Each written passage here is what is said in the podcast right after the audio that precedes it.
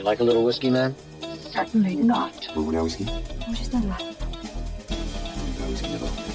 Voilà ce que je veux. Vous me filez une bouteille de bourbon, un petit verre et un peu de glace. Vous pouvez le faire, Lloyd, n'est-ce pas? Vous n'êtes pas débordé Non, monsieur, je ne le suis pas du tout.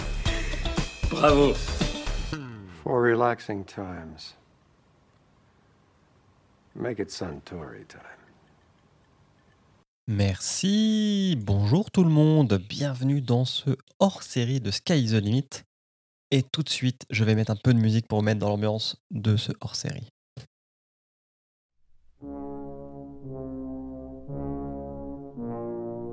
Reconnaissez-vous cette musique?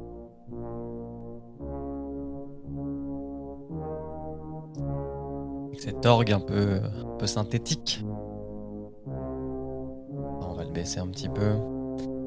Et puis je vais faire appel à un petit orchestre qui va venir faire euh, un peu de musique de fond pendant que je parle. Voilà, le voici. Allez. Alors, aujourd'hui c'est un épisode un peu spécial, un peu solitaire pour euh, Sky is the Limit parce qu'on va passer quelques minutes ensemble, non pas pour déguster un whisky, mais ni pour parler d'actu, mais pour parler d'un livre et d'un film. Donc vous avez peut-être reconnu tout à l'heure le générique du film de Kubrick, Shining, adapté du livre de Stephen King, du même nom. Même si en français on l'appelle, il s'appelle au début L'Enfant Lumière. Alors pourquoi ça?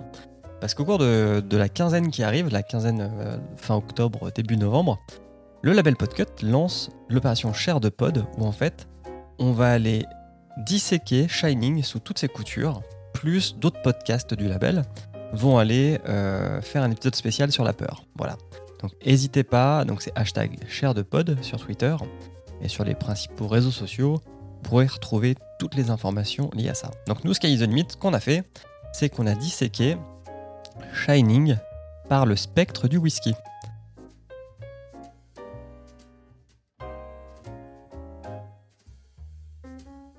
Hier, vous avez pu normalement écouter le roi Steven qui a disséqué le livre. Et aujourd'hui, bah donc ça se passe chez nous. Donc déjà, on va poser un petit peu de contexte. Donc dans Shining, on a Jack Torrance qui est un des personnages principaux du, livre, qui est un écrivain qui a eu des problèmes d'alcoolémie. Il a perdu son job, non pas à cause de cette alcoolémie parce qu'il était devenu sobre, mais à cause d'un coup de sang. Le pauvre, entre guillemets, cumule euh, colère et alcoolisme. Bref, c'est pour ça qu'il va accepter le job de gardien d'hôtel à l'hôtel Overlook, où va se dérouler l'histoire. Donc, lorsque l'hôtel va prendre le dessus sur euh, Jack, euh, elle va finir de le faire sombrer dans la folie en l'emmenant au bar de l'hôtel, le Colorado Bar, pour lui proposer de se saouler.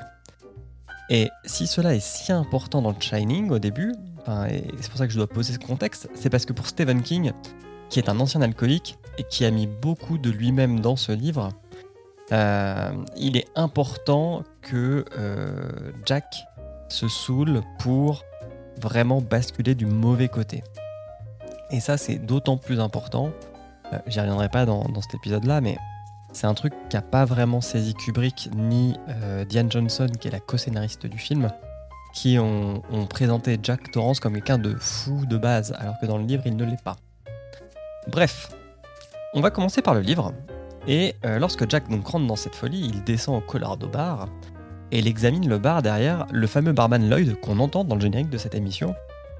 Et il va dire bah voilà, voilà les voilà ce que, ce que le barman me propose. On a du James Bean, on a du Wild Turkey, on a du Gillespie's euh, Charrods, on a du Private Label, du Toro et du Seagrams. Alors, on va un petit peu disséquer toutes ces marques.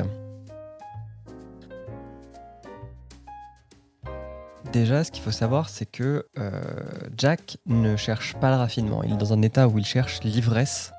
Il, a une manie d'ailleurs dans le livre, c'est qu'il surnomme les verres qu'il boit des martiens. Euh, donc parmi les, marques qu'on a pour s'envoyer des martiens, on a deux bourbons du Kentucky, un gin, deux marques que je n'arrive pas à identifier en, en termes d'alcool, qui sont le Private Label et le Toro, et puis on a un whisky canadien. Alors premier constat, euh, ce qu'il faut savoir, c'est que l'hôtel Overlook, c'est censé être un hôtel 5 étoiles. Et là, on est dans un bar qui a rien d'exceptionnel. Euh, toutes les marques que je viens de vous citer, c'est des bouteilles qui tournent pas à plus de 30 euros euh, la bouteille de 70 centilitres de nos jours. Ce qui est, pas fou. Ça veut pas dire que c'est du mauvais produit, mais on, pourrait s'attendre à ce que dans un palace, on ait des choses un peu plus guindées, un peu plus exceptionnelles et donc forcément un peu plus chères. À titre de comparaison, voici euh, la carte du Lausanne Palace, dans lequel on trouve en termes de whisky euh, du Lafrogue 10 ou 18 ans, du Glenmorangie 18 ans, euh, du Glenkinchie, de l'Auban, du Talisker, du Langatoon, du Lagavulin, de l'Aberlour, du Nika. Euh, on a même du Johnny Walker Blue Label, un truc assez rare et assez, euh, assez affiné. hein. Là, on a 45 euros, enfin 45 francs le verre, pour vous dire. Et on a du Chivas, par exemple. Donc on a un peu, voilà, voilà une carte de palace. Et donc voilà euh, euh, comment je veux vous situer le fait que dans le livre, le bar n'est pas à la hauteur de l'hôtel. Bon, maintenant, quand on rentre dans le détail de ces différentes euh, marques, celle qui est la plus connue, c'est sans conteste le Jim Beam. Donc, c'est le Jim Beam, c'est le deuxième bourbon le plus vendu au monde, après Jack Daniels. Donc, le Jim Beam, c'est fait au Kentucky, comme le KFC. Et je trouve que c'est une bonne comparaison parce que euh, le Jim Beam, c'est vraiment de l'alcool et du sucre. On mélange ça avec un soda pour se faire un apéritif en soirée. Ça m'arrive d'en faire, c'est très bon. Mais on n'est pas dans du raffinement. Vraiment, on est dans euh, euh, quelque chose qui veut vous apporter une petite ivresse assez rapidement.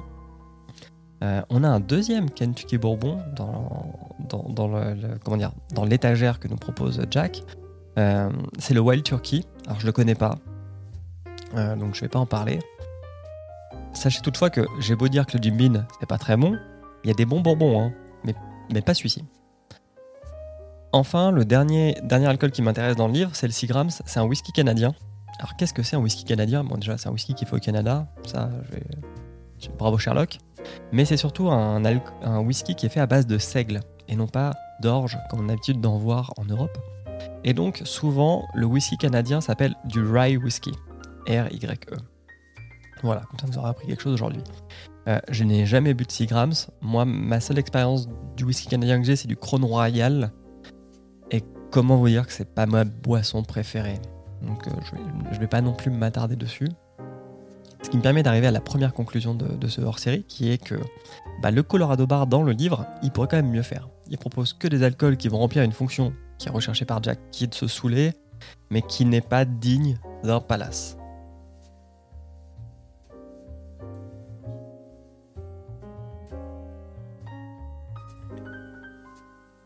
Voilà, on a laissé l'orchestre un petit peu jouer. Et puis, euh, on va se retrouver, on va passer au film.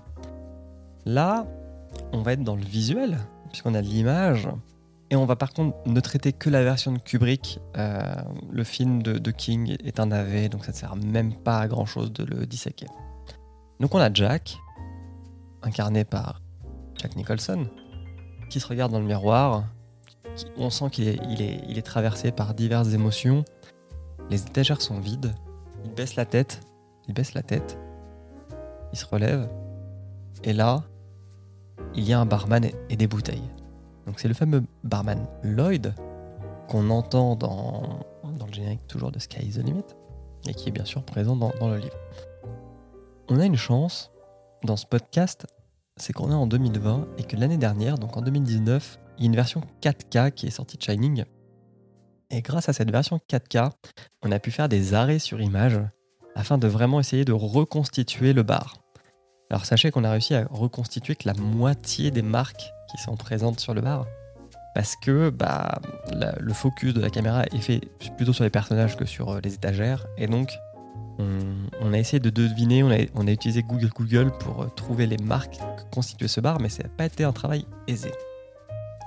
Maintenant, est-ce que la proposition de Kubrick de son bar est meilleure que celle du livre Je vais faire une réponse de Normand. Oui et non. Ça sent bien, je suis Normand. Alors, si vous n'aimez pas, le whisky, je dirais oui. Parce que dans le livre, on ne vous propose que ça. Alors que là, on a d'autres alcools. On a du gin, on a du Cointreau, on a du martini, on a de la vodka.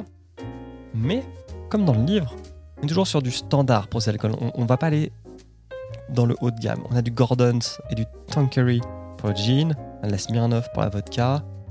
Bon, voilà, on va dire que c'est un basique de bar, mais c'est pas un basique de palace. On va pas se faire plaisir aux papilles par ici.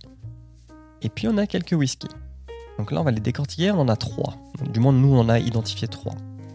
Le premier whisky qu'on a, c'est du Bells. Alors, c'est pas forcément connu chez nous, mais par contre, en Angleterre, c'est le whisky le plus vendu. C'est même un des fers de lance du mastodonte euh, Diage- Diageo, que nos copains de Binous et nous-mêmes connaissons bien, puisque c'est un des plus grands groupes de spiritueux au monde.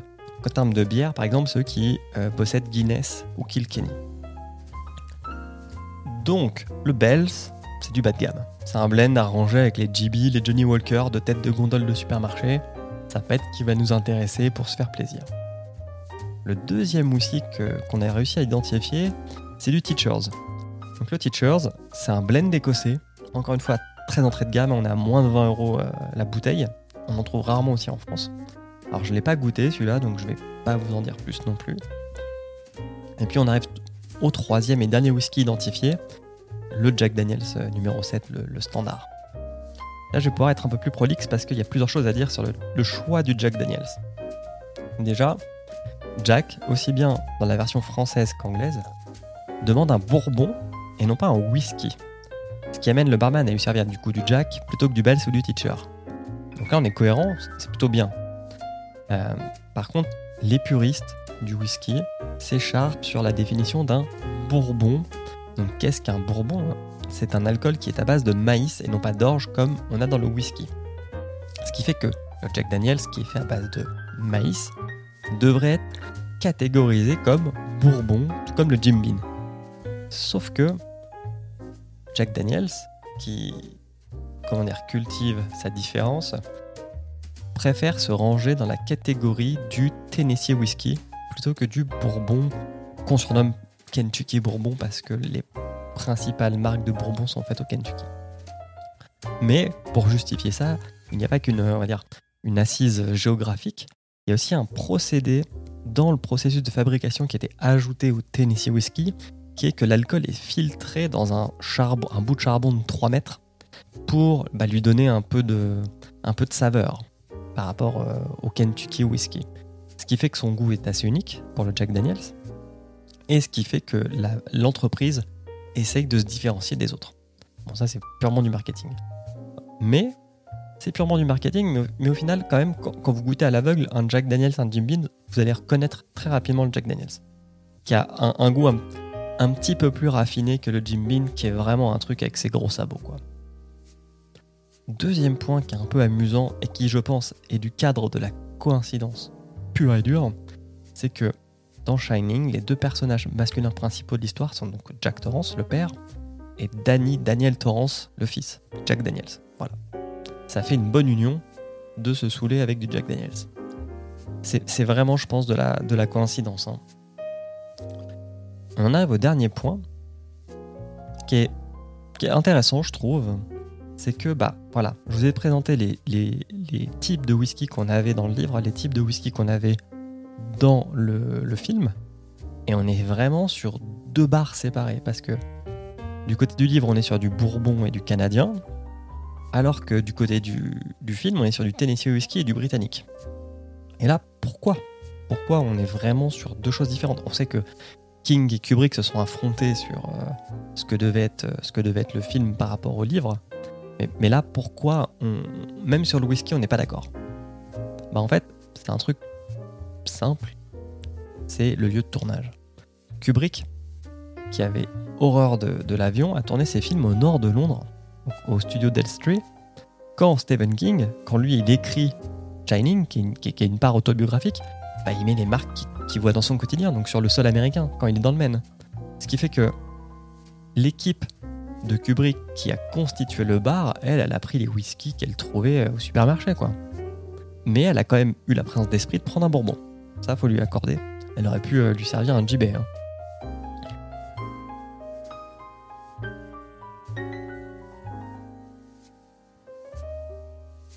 Maintenant, moi je suis un peu déçu parce que Kubrick c'est quelqu'un que les cinéastes présentent comme très pointilleux et là-dessus quand même, il n'a pas essayé d'aller porter le détail à faire en sorte que son euh, bar de palace ait la carte d'un bar de palace. Voilà. C'est vraiment un reproche euh, de casse-couille, hein, je vous l'accorde. Mais quitte à avoir l'étiquette de pointillé, autant la porter jusqu'au bout. On arrive tranquillement à la fin de, de ce hors-série.